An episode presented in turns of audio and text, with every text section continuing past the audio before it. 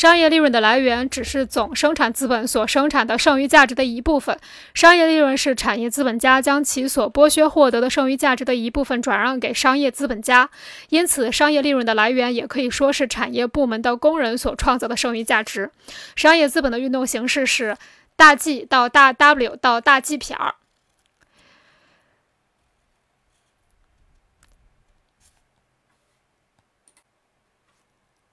大 G 撇等于大 G 加德尔塔大 G，德尔塔大 G 表示由一般利润率决定的商品价格增加额，即商业利润。商业利润就是商业资本从产业资本中分割到的一部分剩余价值。由于商业资本是投资流通领域的资本，不创造价值和剩余价值，因此从现象形态来看，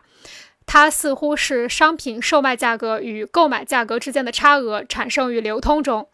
但这只是表象，只能表现商业资本家是从商品售卖价格高于购买价格的差额中来实现其利润的，并未表明商业利润的真正来源。商业利润不产生于流通，而在流通中实现，它是产业工人创造的一部分剩余价值的转移，是商业资本参加利润平均化的必然结果。因此，从本质上而言，商业利润是剩余价值的一种转化形式，它的真正来源是产业工人在生产过程中所创造的剩余价值的一部分。是产业资本家转让给商业资本家的一部分利润，它体现了二者共同剥削工人的关系。而产业资本家之所以要向商业资本家转让利润，使其参与对剩余价值的分配，是因为商业资本作为产业资本运动中商品资本的独立化部分，分担了产业资本一部分的职能，即商品销售活动，